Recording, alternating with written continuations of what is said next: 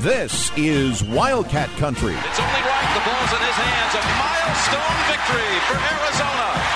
Simon says championship. All the inside scoop on U of A athletics. It's up for Arizona has scored the touchdown. Wildcats win. Let's go to work, fam.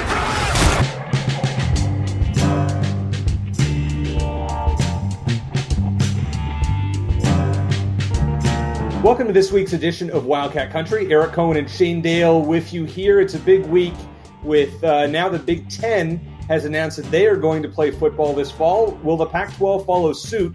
We're going to talk about that tonight with uh, a special guest coming up here in the first segment.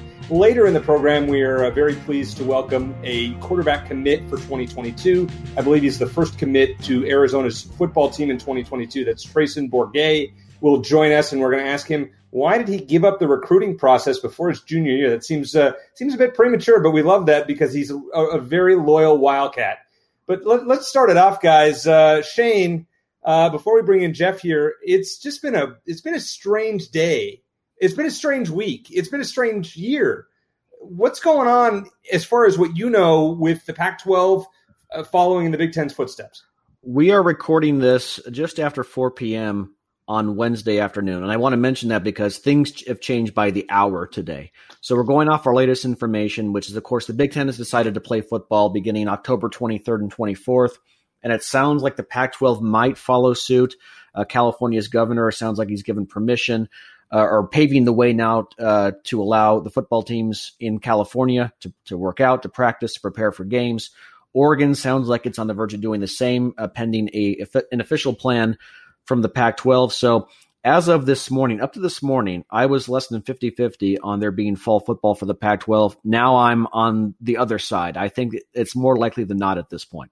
Well, Shane, we're going to bring in our guest, uh, the voice of the Wildcats football and basketball teams, Jeff Dean. You can hear him at the uh, at Arizona Stadium and the McKale Center for every game day. And Jeff, right away, first of all, thank you for joining us, putting you on the spot. The next game you will call at Arizona Stadium will be when? Oh man. Uh wow. Wow. You know, I, I didn't I didn't think that we would have football at Arizona Stadium in in our previous you know conversation that we had. I didn't think that we'd be playing until September of 2021, but it sounds like and is apparently very customary of the Pac-12 in its current state that they're going to just kind of follow the lead of other conferences. And with the Big Ten looking like they're going to move forward to start football on October 23rd. I think there's at least some promising, uh, I guess, optimism on the on the horizon that we could see some form of a football season starting up late October, early November. It's it's I think it's a distinct possibility now. So Shane, we saw that you know we, we, talked about this, and I know you you wrote up a, a, column for Territorial Sports, your website territorialsports.com. You know, we, we asked what were you asked what, what what's going to happen with in the in the Big Ten's footsteps with the Pac-12, and and I agree with both of what what you guys said that I didn't think anything was going to happen uh, anytime soon because you know the Pac-12 with the the California and Oregon restrictions, but as you mentioned, things are changing by the day I feel like this is going to be fast tracked, and by the time we do a podcast next week, Shane, we're gonna ha- we're gonna be planning football season. Would you agree with that at the moment? I do. Yeah, I agree. I agree, and, and I think you know, like you said, since the the Pac-12 seems to follow the Big Ten's lead, uh, I, I, imagine we're going to see something very similar to what they proposed an eight game schedule. Uh, that begins. Uh, I don't know if they're going to be able to begin quite as soon as the Big Ten. They might be a week well, behind. Wait, wait, wait, wait, let's let's talk about that for a second. Why not? Why not? Right now you you get practicing as of next week that gives you four and a half to five weeks before the first game why can you not be ready in time uh, the Cal, I feel like it takes a little more than that for the Cal. Like the California schools haven't even been able to. They haven't been able to practice. They haven't been able to do anything. Uh, so I think they're further behind than everyone else. And I think between that and having to to identify uh, uniform testing procedures, which sounds very promising, I just think logistically the Pac-12 is a little bit behind the Big Ten. Maybe they'll be able to work it out by then, but my guess is they're going to probably start a week later, probably around Halloween, if it does happen. and to say that they are logistically a little bit behind the Big Ten might be the understatement of the year. You know, the Big Ten, the Big Ten has been working on getting this season moving forward for several weeks now, and as we found out some new information today, the Pac-12 doesn't even have paperwork on how they would proceed with a season should uh, California and Oregon allow their schools to start playing football. So to say that they're a little logistically behind, um, you know, really in the grand scheme of things, they are eons behind the Big Ten as far as preparing for a football season. It's almost as if Larry Scott said, "Well, we said we wouldn't play anything until January 1st, and that's what we're going to stick with. So I'm just going to go on vacation until then and do nothing." Um, which has really put this conference you know, once again, at, at the very bottom of the Power Five, was as it comes to um, a, a, lot of different things, but but certainly active forethought is uh, certainly right there at the top. So, Jeff, looking into your crystal ball, what does the 2020 football season, assuming it happens for the Pac 12, look like in terms of format? You know, I, I think I think what will probably end up happening, and should the California schools be allowed to play, the Oregon schools be allowed to play, I, I think that we'll probably just see a, either an eight or a ten game season uh, that played many. out. That yeah. many. Yeah, I think I think they could. I think they really could. The problem is they would likely be missing out on any type of a postseason um, opportunity for the you know for a national championship. Should should one of the schools go eight and zero oh or ten and zero, oh, by the time that happens, all the other conferences have already played their football. So what's the point of playing? What's the point if you can't compete for a national title and you can't play the Big Ten in a Rose Bowl setting? What's the point of playing a season? Well, I don't think the Rose Bowl would happen anyways. I mean, I, I guess it possibly anything's possible. And and again, you know, we're we're talking about this right now, and in an hour after we we record this, it, it things complete completely different. Yeah. Um, but I, I I think that I think the Pac-12, and it seems like this is what they have always been kind of, I guess, focused on. They want to crown a Pac 12 champion. And they can still do that if they play an eight or a 10 game season. Yeah, but it just seems, you know, and that's why the, the spring football idea to me went out the window as soon as the Big Ten decided to come back because you, you can't playing against the MAC and playing against the Mountain West makes you look small time. And if you're going to call yourself a Power Five conference, then anything that's not aligned with playing for the a, a, the legitimate bowl games and playing for a potential national title or college football playoff opportunity seems small time, right? Well, I think I, I don't know if it seems small time I, it, it, in this particular year. Now that everything has has changed so drastically, I think the focus has changed to allowing these kids who may never get a chance to play football again or may decide never to play football again after this year, it's going to give them an opportunity to play some football this year in, in what normally would have been just a regular kind of year for them. And I think we should all, as fans, kind of embrace more. It's almost like it, it's it's the the same kind of argument that people give that the fans give, saying that there's too many bowl games and nobody cares about this bowl game. Well, you don't care about the bowl game, but those 85 kids who have been working all the way back since April preparing for this season, they all, every single one of them care about that bowl game. And I really don't care whether or not you enjoy the bowl game or not. It's not for you, it's not about you. And the same thing applies to this year. People are upset because the Pac 12 was going to miss out on playing in a national championship game the realistic factors of that is is that the Pac-12 probably wasn't going to compete for a national championship this year, anyways. They haven't. well, Oregon, Oregon, Oregon yeah. is good enough. It's good. It's yeah, good. Yeah, and they they had uh, what twenty two players transfer or opt out of the season. True. So yeah. That, that brings me to my, my next question I'll, um, for both of you, and I'll, I'll answer. I'll let you guys answer because we were not optimistic about Arizona football back when we thought there was going to be a regular Arizona football season. Now that we've seen some guys opt out, and obviously the Schooler brothers transfer and and and all that. How many wins do you think this these these guys get if we get an eight game season? One, two, maybe. I mean, I, I, like to be more optimistic than that, but I just just looking on Twitter, I've seen like a lot of U of A fans like, well, yeah, that's nice, but our roster's already been gutted, you know. I, you know, certainly the loss of Fields and Young and the Schoolers that's obviously going to going to affect the team. But you know, a lot of other schools have had major departures as well. We talked about Oregon; they had a major you know set of departures. UCLA had a ton of kids uh, that have decided to opt out of the season and stuff. So, um, you know, I mean. Look, the South Division was going to be difficult this year. We knew that. There's a lot of talented teams, and Arizona is near the bottom of those uh, of those of that list as far as the, the most talent in this in this particular division.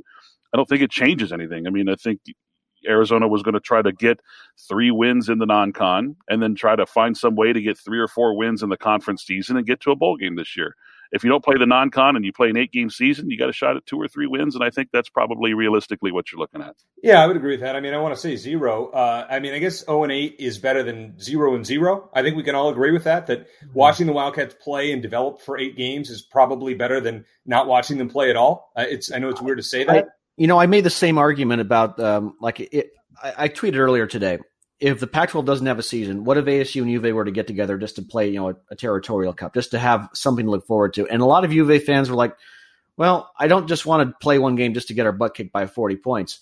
And I understand that that mentality, but well, first of all, that that game is always uh, un, un, unpredictable. Un, unpredictable, right? It's yeah. un, it's unpredictable, but but beyond that, there, there's just a lot of uh, fans, that, you know, because I pointed out.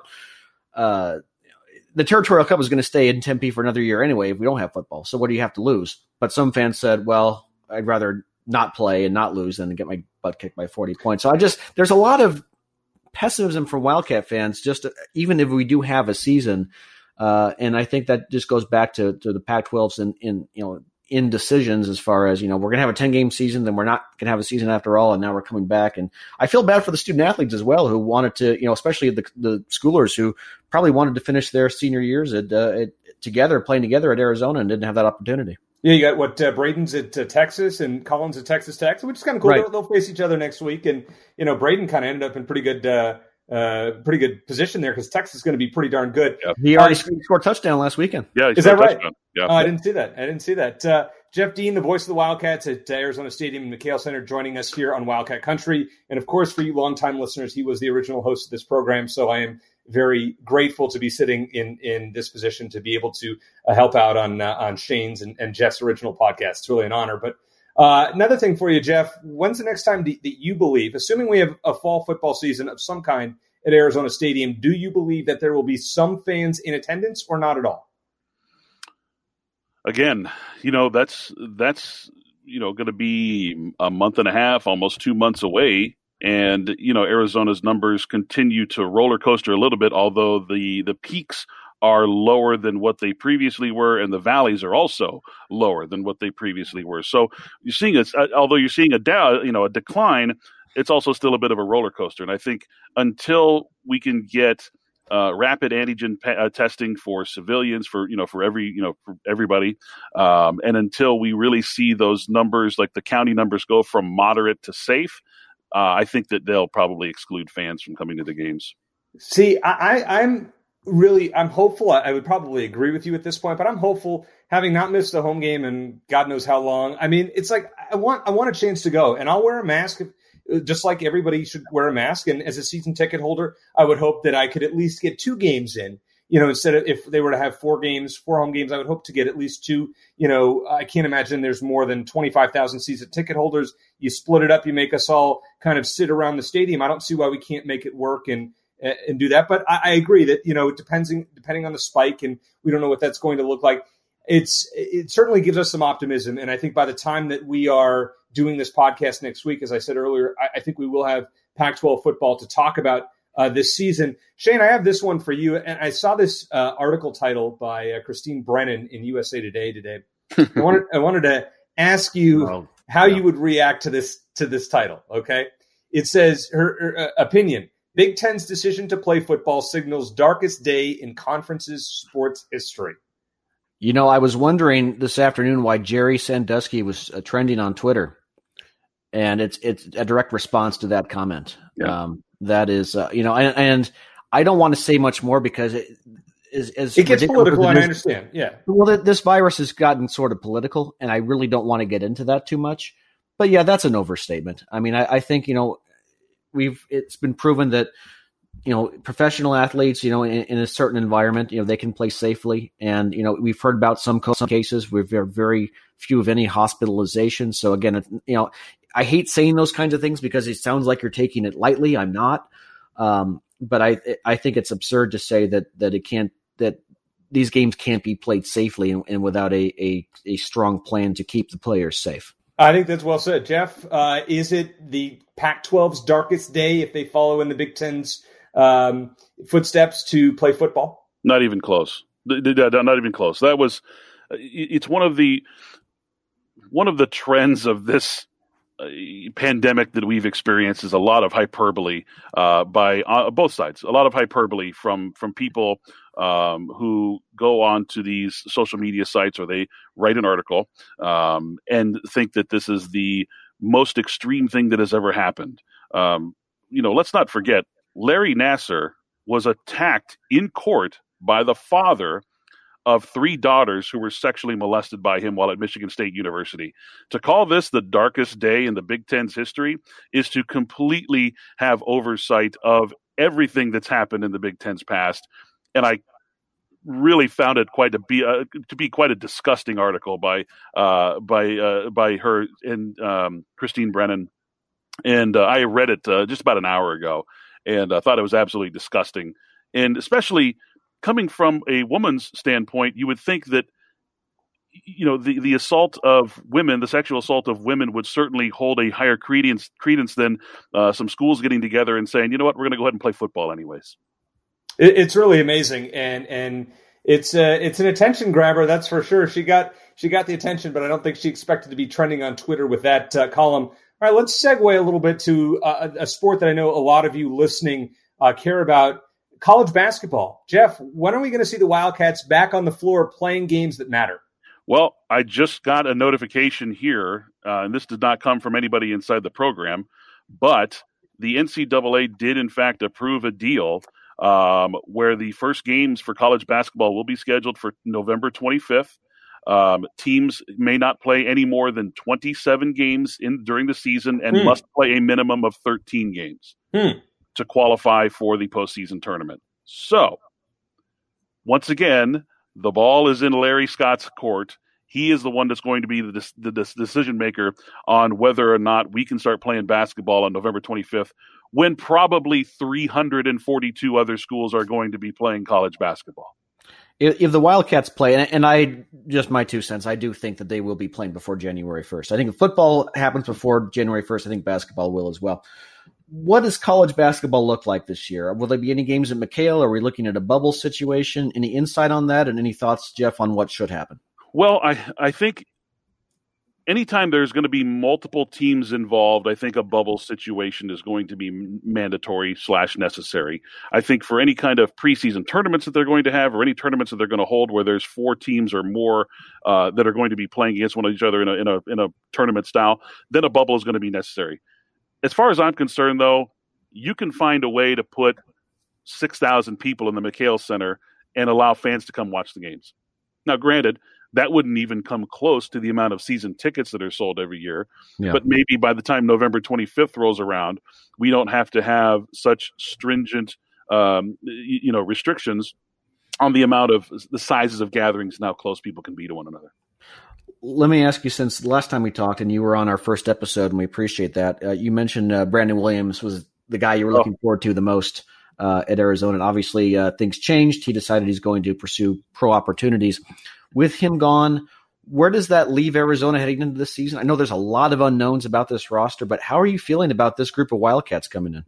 Well first of all i'm very proud of brandon um, for deciding to take that next step in his in his career and in his life. Um, you know people don't understand if you've if you've been put in a situation where all you're trying to do is make yourself better and your body keeps letting you down and you realize that your chances of achieving your dreams are becoming lesser and lesser every time you step on a basketball court you have to make decisions um, that affect your future. And by deciding to go pro Brandon Williams decided to put his future first and not his present. Um, so I applaud him for that, and I'm I'm proud of Brandon for doing that. I am going to miss mm-hmm. Brandon. I was really looking forward to having him uh, in Tucson this year, And again, it just kind of goes to show, you know, I mean, because of nothing going on on campus right now, I'm not down there in Tucson and I'm not with the team. And I never rely on basketball team information from anyone other than someone inside the team. I have plenty of people that I talk to inside the team, but we don't talk on the phone. I don't hit them up with text and go, "Hey, what's going on with Brandon Williams? What's going on with this?" It always happens in a face-to-face conversation. We're always having very, you know, conversations that are intimate conversations, talking about things and one another, and it's very trusted between everybody, all parties involved. Okay, so when I'm not down there, you know, had had I been in Tucson three or four days a week and with the basketball team, I probably wouldn't have said, I'm looking forward to Brandon Williams playing this year because somebody probably would have told me that Brandon was looking to to turn pro and probably wouldn't be a member of the team anymore. Sure. Um, and that's just kind of the, the nature of the way things are right now, unfortunately. Yeah. But um, but yeah, so I do apologize if people are upset. I know I, some people call the, these are the apology necessary. I just, uh, just, people called me a jinx on Twitter, so I wanted to make sure that uh, you know. Hey, uh, hey, Jeff, what is the? I, I, know this is a tough one because you also haven't been down there, but I'm going to throw this throw this one at you. You know, I, am not hesitant to ever ask the tough questions. If you were to project the the Wildcats starting five as of today, what's it look like? Oh my gosh, Christian Koloko at center. Okay. uh, Ira Lee at power forward. Ira at power forward. James Akinjo at point. Um, gosh. Jemarl Baker. Yeah, Jemarl probably play the two and then um, gosh, you got a choice of threes. Man. probably one of the, the newcomers, wouldn't you think? Yeah, right? it's, it's got to be. Yeah, it would have to be one of the one of the new guys, one of the uh, one of the new Euro players, you, or or maybe Jordan Brown. Oh yeah, that's well. Jordan Brown could play the four. I wonder if I yeah. release the six man. Maybe. But it, it, you, I, I, I was great coming off the bench, anyways, because he, he, brings he, such great energy. He does bring that energy, yeah, and that's that's probably why I think Sean might stick to that. Yeah. I'm just curious about the European guys, how fast they're going to play. Are we going to see them, you know, get make an immediate impact? I would assume Kerr Kriisa, for one, is going to play heavy minutes. Yeah. But I, about some of the other guys whose names I can't even, I'm not even used to yet. You know, it's not basketball season, so I haven't, I haven't studied my roster yet. But I feel like you know, uh, maybe the French guy, if Daniel, I can't remember his last name. I think he's probably going to get some time. Daniel Batcho. Batcho, there you go. Yeah. Yep. So I, I yeah. Yeah, I mean, you know, as as with any incoming freshman, Sean treats them all the same way. They have to a work their butt off and b earn his trust. Um, and any players who do that are going to get playing time. I think that Kerr Kriisa is kind of one of those guys, and I I'm hoping that he's not all talk because he talks a really good game. The kid acts like a bulldog, but I've also seen some videos of him where he backs it up. He is a a fierce competitor which tells me that he brings his hard hat and his lunch pail to uh, you know to the basketball court every single day. And Sean's going to really enjoy that. And Sean, as long as Kerr stays trustworthy, Sean will reward him with PT. My bold prediction, because Eric loves his bold predictions. Yes, I do. Yes, I do. Kriisa, Kerr Kriisa will be the best Arizona Wildcats men's basketball player next season. I think he's really going, next season. So. Yeah. Oh yeah. Yeah. I think so. Um, and feel free Whoa. to come back and play this for me. Better, better than better than Koloko and Jemarl Baker and, and Jordan Brown James Akinjo. I think he'll be the most complete guy. I don't know if he's going to be the leading scorer, but I think he's going to be the biggest contributor next okay. season. Yeah. So will, will feel Kirk free to come back and play this when uh, when I'm you know when I'm wrong. But you know, will Kerr Kriisa be all Pac-12 at any point in his career? Yeah. Uh, it depends on how long he stays. Assuming, he, let's say he stays three years. Do you see? Yes. Do you see Kerr Kriisa being all Pac-12 at some point? Yes, yes, okay. absolutely. Yeah. Let, Jeff, let me ask you because we're going to have uh, KJ Simpson on uh, in the near future. Oh, right on. Okay. Uh, so he, uh, you know, he's their only Arizona's only 2021 commit as of now. Uh, a couple other guys who are hoping to land have uh, gone elsewhere. Um, but we're going to talk to KJ. What what have you seen from him? Just on you know on highlight reels or anything else? What do you think the Wildcats are getting in in KJ? Well, uh, you know, I, I, did watch some videos and things like that. I looked him up. Um, once he committed and everything, obviously, and I was really glad to see that we kept him away from uh, several other Pac-12 schools. There were, uh, see, UC, USC, ASU, um, Colorado. All three of those were, at least all three of those were recruiting him, maybe more. Um, KJ is a uh, KJ's a, he's a combo guard. He's a, he's a one-two. He's you know a, kind of a smallish guy. He's about six one, six two. Um, he's got pretty good length, which allows him to defend both positions, which is good. Sean likes that um, because he can, you know, that allows him to stay on the court a little bit longer, and especially if he if he has the willingness to play the defense, uh, which I've heard he does. You know, he's not he, he's not a polished jump shooter, and that's fine. Um, but what he is is a tremendous athlete. Um, he is lightning quick. He can jump out of the gym, and I think the fans are going to enjoy watching his athleticism. He's a guy kind of like a smaller version of Josh Green. Likes to get in the passing lanes, use his quickness and his length to deflect passes, get out in the open lane, uh, and beat people with his speed down the floor. Uh, and get easy dunks and layups and things like that. He's he's an exciting player. Um, he's a slasher, a little bit on the offensive end, but really, really good athlete, and uh, and Sean likes that. So um, we can always work on his jump shot and fundamentals of the game and stuff like that. But you can't teach athleticism. That's exactly right. I was just going to say the same thing. You took the words right out of my mouth. And, and before we let you go, and, and, thank you as always for joining us, Jeff. Uh, Lute Olson passed away uh, the other week at the age of 85, and I know that you had many, uh, I'm sure, over the years, moments and, and experiences with Lute. Can you share one that, that stands to mind of, of your favorite Lute story? you know, I, I, it's one of those things I never, never really got around around Lute a, a whole lot. Unfortunately, um, you know, we were in the same places a few times. Um, I've spoken to him a few times, but uh, you know, never really had a conversation where I, I could get any kind of stories um, to share. Unfortunately, um, I, I've I've heard a thousand stories about him from other people. Uh, guys like Brian Jeffries, who has a ton of stories. Um, obviously, Sean Miller, who has stories about Lute, and friends of mine who played uh, for Lute Olson at one point in time or another. Um, all I know is that he was he, he had, he had a, a zest for life. He loved his kids. He loved his family and uh, he loved to go shopping for wine while on the road. um, he, uh, you know, he enjoyed that. So his Northern California trips were always embraced because uh, he was able to get off to wine country a little bit and uh, and find something there. But um, he he is already dearly dearly missed, and uh, I wish the family all the best. Of, of course, moving moving forward. So. You know, Anthony Gimino was kind enough to join us and told us about uh, when when he and Steve Rivera had to went over to his house and they're going to bring Luton a bottle of wine, and we're like, what do you get this guy? Like, what do you get the guy who has everything? So yeah, that's perfect. Yeah, exactly. Yeah, because yeah. you, you, you wouldn't. Yeah, you, you bring something. He'd be like, yeah, he would be gracious, and he would say thank you. But he's like, yeah. oh, I got seven hundred other bottles over here. Right, right.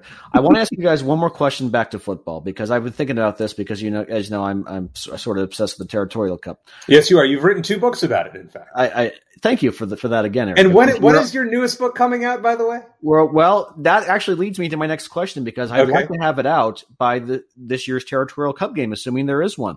So okay. my question is because I'm not sure how I feel about this. So I want to ask you guys if there's a, a Pac-12 season, when should the Territorial Cup game should should it be mm. the first week the first week of the season like it was originally going to be? Should it, or not originally, but you know, the second, the revised schedule, the 10 game schedule that got scrapped. Should it be the weekend after Thanksgiving like it was originally going to be? Or should it be the last game of the season, which would probably be in, in late December? What do you guys think?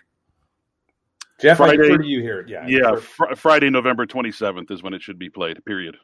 Oh, okay. you Thanksgiving traditionalist, huh? Yep. Yep. I'm going to say the original original game was actually on the, the day of Thanksgiving. It was on but, Thanksgiving, yes. Yeah. But yes. I know that more recently the day after has become more traditional. Right. Yeah. One of my favorite U of A games, and I'll never forget it, was December sixth, two thousand eight, when the Wildcats broke that uh, they broke through to get you know get to a bowl game and and, and beat. It. I think it was 31-10. Shane, you correct me if my score is nope, wrong at Arizona it. Stadium. Yeah, uh, and it was in December, and it was you know when before the Pac-12 championship game as far as I'm concerned, it should be the week before the Pac 12 championship game, which in a perfect world would be Saturday, December 12th. That's what I would say. Uh, when and I understand those like Jeff who want it on Thanksgiving or Thanksgiving weekend, but I don't like it when there are games afterwards, when there are regular season games afterwards. We might have to do a Twitter poll on this because I honestly I, don't. I don't know what I think yet. I mean, I know we're kind of getting ahead of ourselves because we don't even have a Pac-12 schedule yet. We're not not assured of one. Uh, but I, I've been thinking about that since in the last couple hours when it looks more likely now. I've kind of given that there's going to be a season. I've kind of given myself permission to to dream about these things. So I'm interested to see what you know, people think. Fellas, when when when you say when you ask someone to describe, when you ask a college football fan to describe why they love college football, one of the three words that they will always use is tradition. Mm-hmm. Always. You, any any college football fan will always they'll say, "Oh, the pageantry and the passion and the tradition." Mm-hmm. Play on Friday, November twenty seventh. I guess I can't argue with that. I that think was a Jeff good told speech, me. Jeff. That was a good speech. I like that. I might Jeff is, yeah, he sold me too, Shane. Jeff Dean, voice of the Wildcats at Arizona Stadium and McKale Center. Thank you so much, as always, for joining us and look forward to having you on podcast again soon. Coming up next is 2022 commit Treyson Bourguet joining us here on Wildcat Country.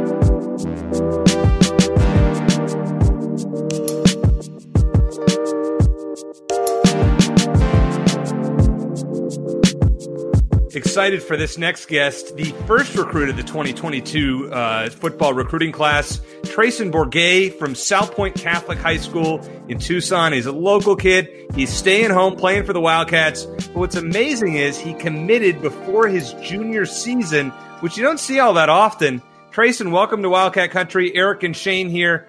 Uh, Want to ask you right away. You you kind of you know you ended the whole suspense before you're even playing. You know as an upperclassman. Why did you decide to be an Arizona Wildcat so soon in in your recruitment?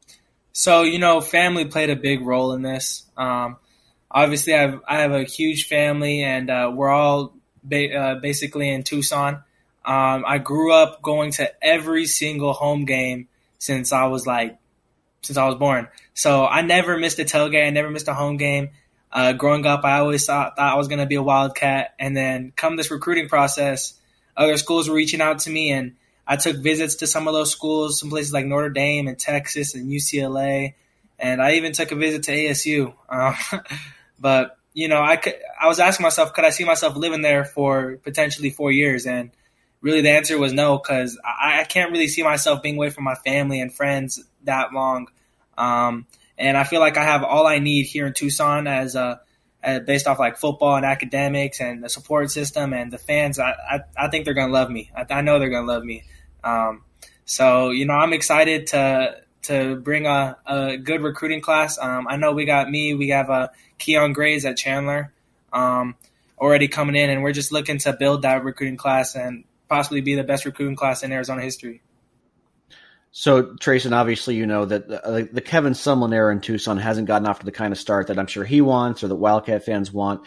Uh, we asked uh, Stevie Rocker, who we had on a couple weeks ago, this question. I'll ask you the same question. What about this program and what Kevin Sumlin and the coaching staff is doing makes you believe that they can turn a corner and you can be a part of that? Well, obviously, Coach Sumlin has been in a winning program and he's coached in a winning system and he knows how to win. Um, these past couple years, they don't really they don't really affect me on what he's been doing because he's been producing with kids who he never who he hasn't brought in. So he's just working with what he's got right now. And I know Coach Sumlin, I know Coach Mazzone and the whole staff. They believe in me and I believe in them. And I'm just looking to come in right away and possibly make a big impact. And hopefully, I can uh, um, start or get some uh, playing time uh, early into my uh, career at Arizona. Um, so yeah, I'm excited.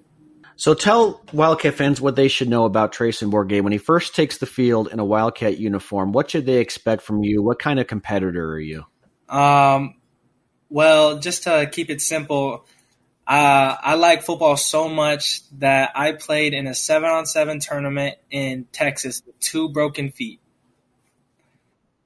What, two broken feet. Yeah. So, you know, in seven on seven as a quarterback, you don't do a lot of moving around. I mean, really, you just take the ball off the tee, you get, you do your drop, and uh, you throw the ball. So, really, I was just taking it off. I was like wobbling um, and just using my upper body. Um, but luckily, uh, I have a lot of upper body strength, so I was getting the ball off pretty good. Um, so, yeah, that was uh, eighth grade. Um, I had two boots on, and so even Stevie, they calls he calls me boots sometimes, just because that's kind of my thing, playing in boots. So, so us- every every I'm sorry, Eric. Everyone knew that, that you were you had two broken feet. You had broken bones in each feet, and they let you play. So anyway? yeah, I broke the same bone in both feet at the a week apart. Um, and so I was like, I was like on week week five of my healing process, and it's like a like a six to eight week healing process. So I was in two walking boots, um, and I was still able to compete. Treyson Bourguet is a gamer. He is way tougher than than me, at least. I don't know about you, Shane, but playing on two yeah. broken. I mean, I couldn't even stand up, and this guy's throwing uh, passes at a at a football camp. I I'm speechless at this point. I'm, I'm impressed, Treyson. That's awesome. So, what kind of quarterback are you on the field? Like, are you are you a, a runner? I mean, I know it says pro style quarterback, but what's your what's your ideal offense to play in at the next level? Well, I haven't really been able to showcase my my full talents yet on the varsity level um, because I've only played so many snaps. Because um, when I was at Marana, I only played um, I only played I think two varsity games, and then at Salpointe I played only half the season. Uh, so I think this year I'll be really be able to showcase my uh, my uh, footwork and my speed, um, and be able to just go make plays. Because uh, really, that's what I'm that's what I'm here to do. Um, just get the ball to my receivers, and if they're not open, I can take it in my own hands and get some yards. So yeah, I'm really excited to showcase my talents.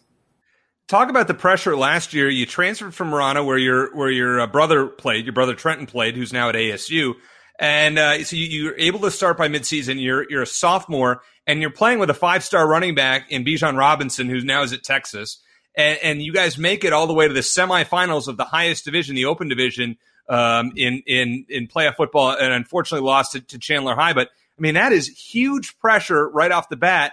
Talk about, you know, what's going through your mind. Like, wow, you, you were transformed from not able to play the first half of the year to playing in the biggest high school games that you can basically possibly get here. So growing up, I played, I played flag football. I didn't play tackle football. Um, I played flag football alongside with Bijan and Lathan and my brother Coben and Trenton. Um, so we traveled all across the country playing against the top dudes. So playing against a team like Chandler, like that's a that's a big step, but it's nothing I haven't done before. So you know, I really I was just prepared. Um, and those games uh, going leading up to that Chandler game that even helped me more. Like playing against Pinnacle uh, at home, that was a huge game. The environment was was amazing. Um, but really, like I come with that with that underdog mentality, and I'm just there to win. Um, it doesn't really matter who I'm playing against or who I'm playing with. I just know my abilities, and I'm gonna do my best to to get the dub Treyson the, the Wildcat football program, and not just Kevin Sumlin, uh, has struggled at times to keep some of the state's top talent in in Arizona, specifically in Tucson. Uh, do you see yourself uh, playing a role uh, with maybe some of your the, your fellow commits in terms of uh, convincing some guy, some of the top guys from Tucson, and maybe even other parts of the state that that Arizona is the place to be? Yeah. So that class of 2020 last year um, was arguably one of the best classes in Arizona history just the state. Um, and to not to only get maybe like I think we got one or two. Um, that that wasn't what we what we were looking for. But I think this class 2022 we have we have what it takes to really turn around this Arizona football program. Um, and starting off with me and Keon, that's a huge step. And uh, you know we're looking to get a couple more kids. I know Stevie's in the class of 21, but that was a big step for him to stay home, and I I, I love it. I love it. And uh, I really think that Arizona high school football has enough talent to really turn around this program.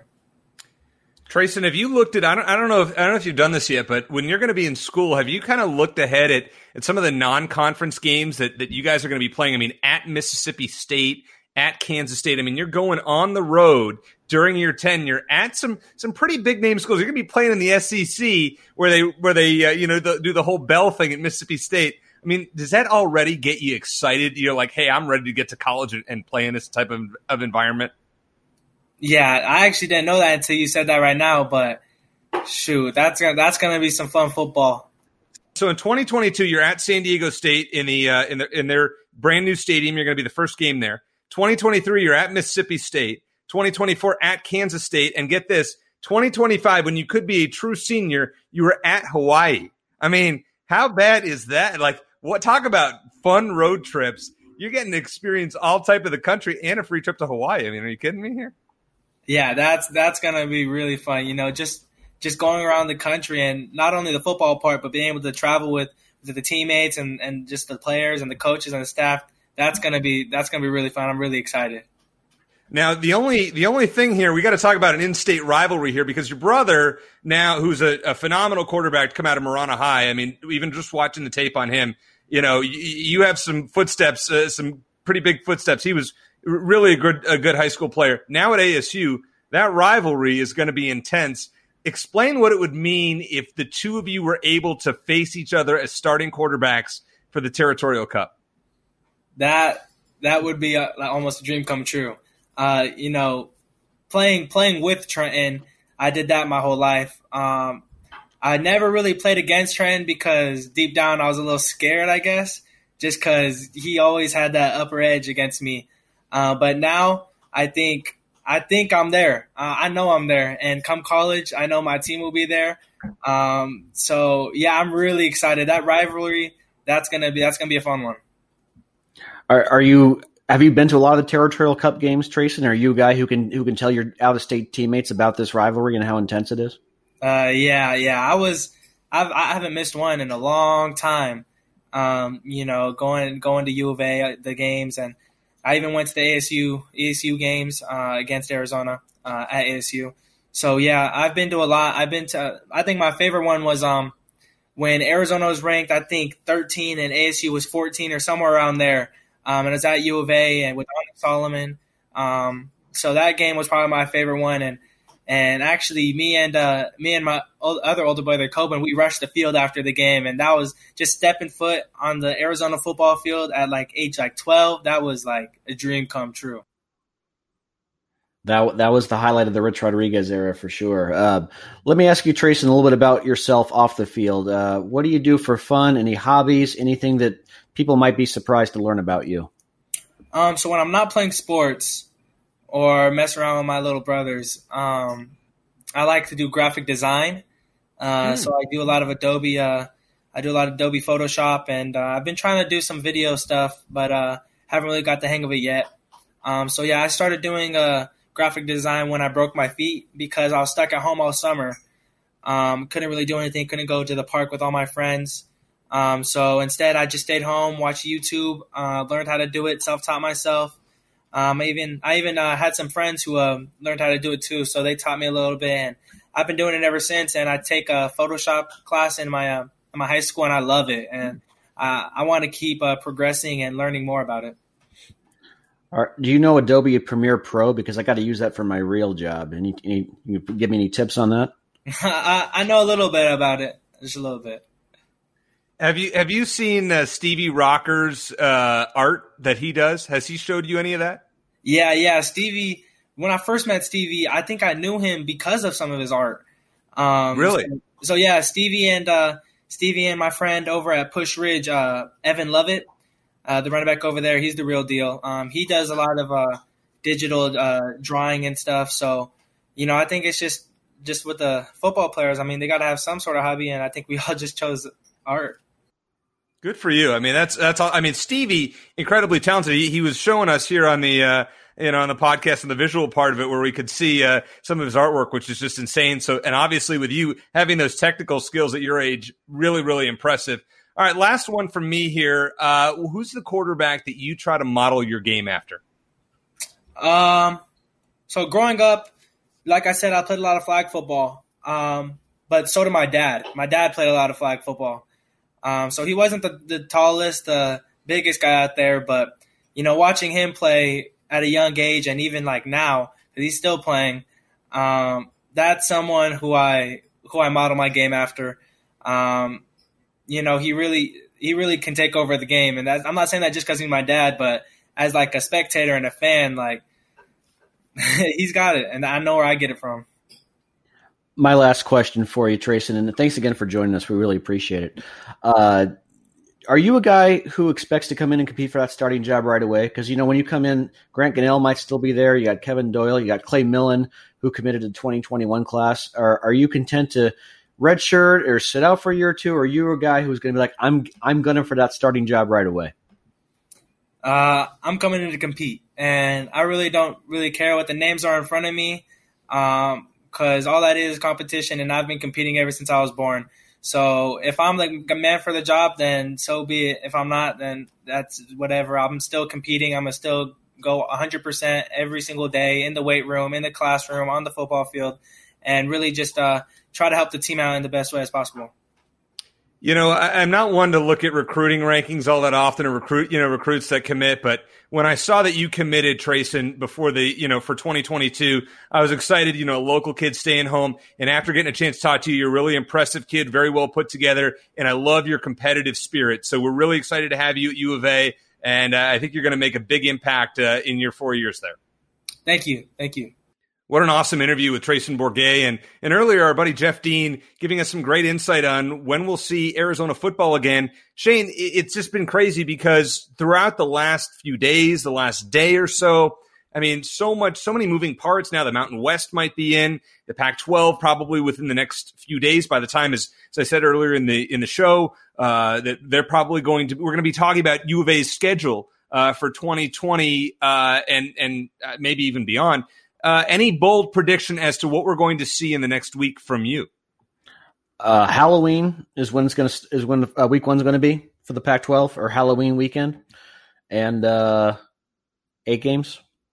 I, they're going to do whatever the Big Ten's done. I'm going to say a double, not so fast. I'm going to say October 24th. They're going to start when the big uh, the Big Ten is doing it, and they're going to do uh, an eight game regular season with a ninth game like the Big Ten, which is what I suggested for the article on territorial-sports.com. Check that out. And I said that, you know, the, the teams that are equally placed in the division, uh, the Pac 12 North and South, will play each other. Uh, on the last week, and I think we're going to see that. So that could give us like uh, U of A, Washington State, or something like that. But uh, it's going to be exciting, and, and I think finally the light is it, it, we're getting there. We're getting to the light at the end of the tunnel and, and hopefully we're going to have some sports. So thank you for listening to a, a, an action packed show today and uh, for my co-host shane dale i'm eric cohen. As always bear down we'll see you next week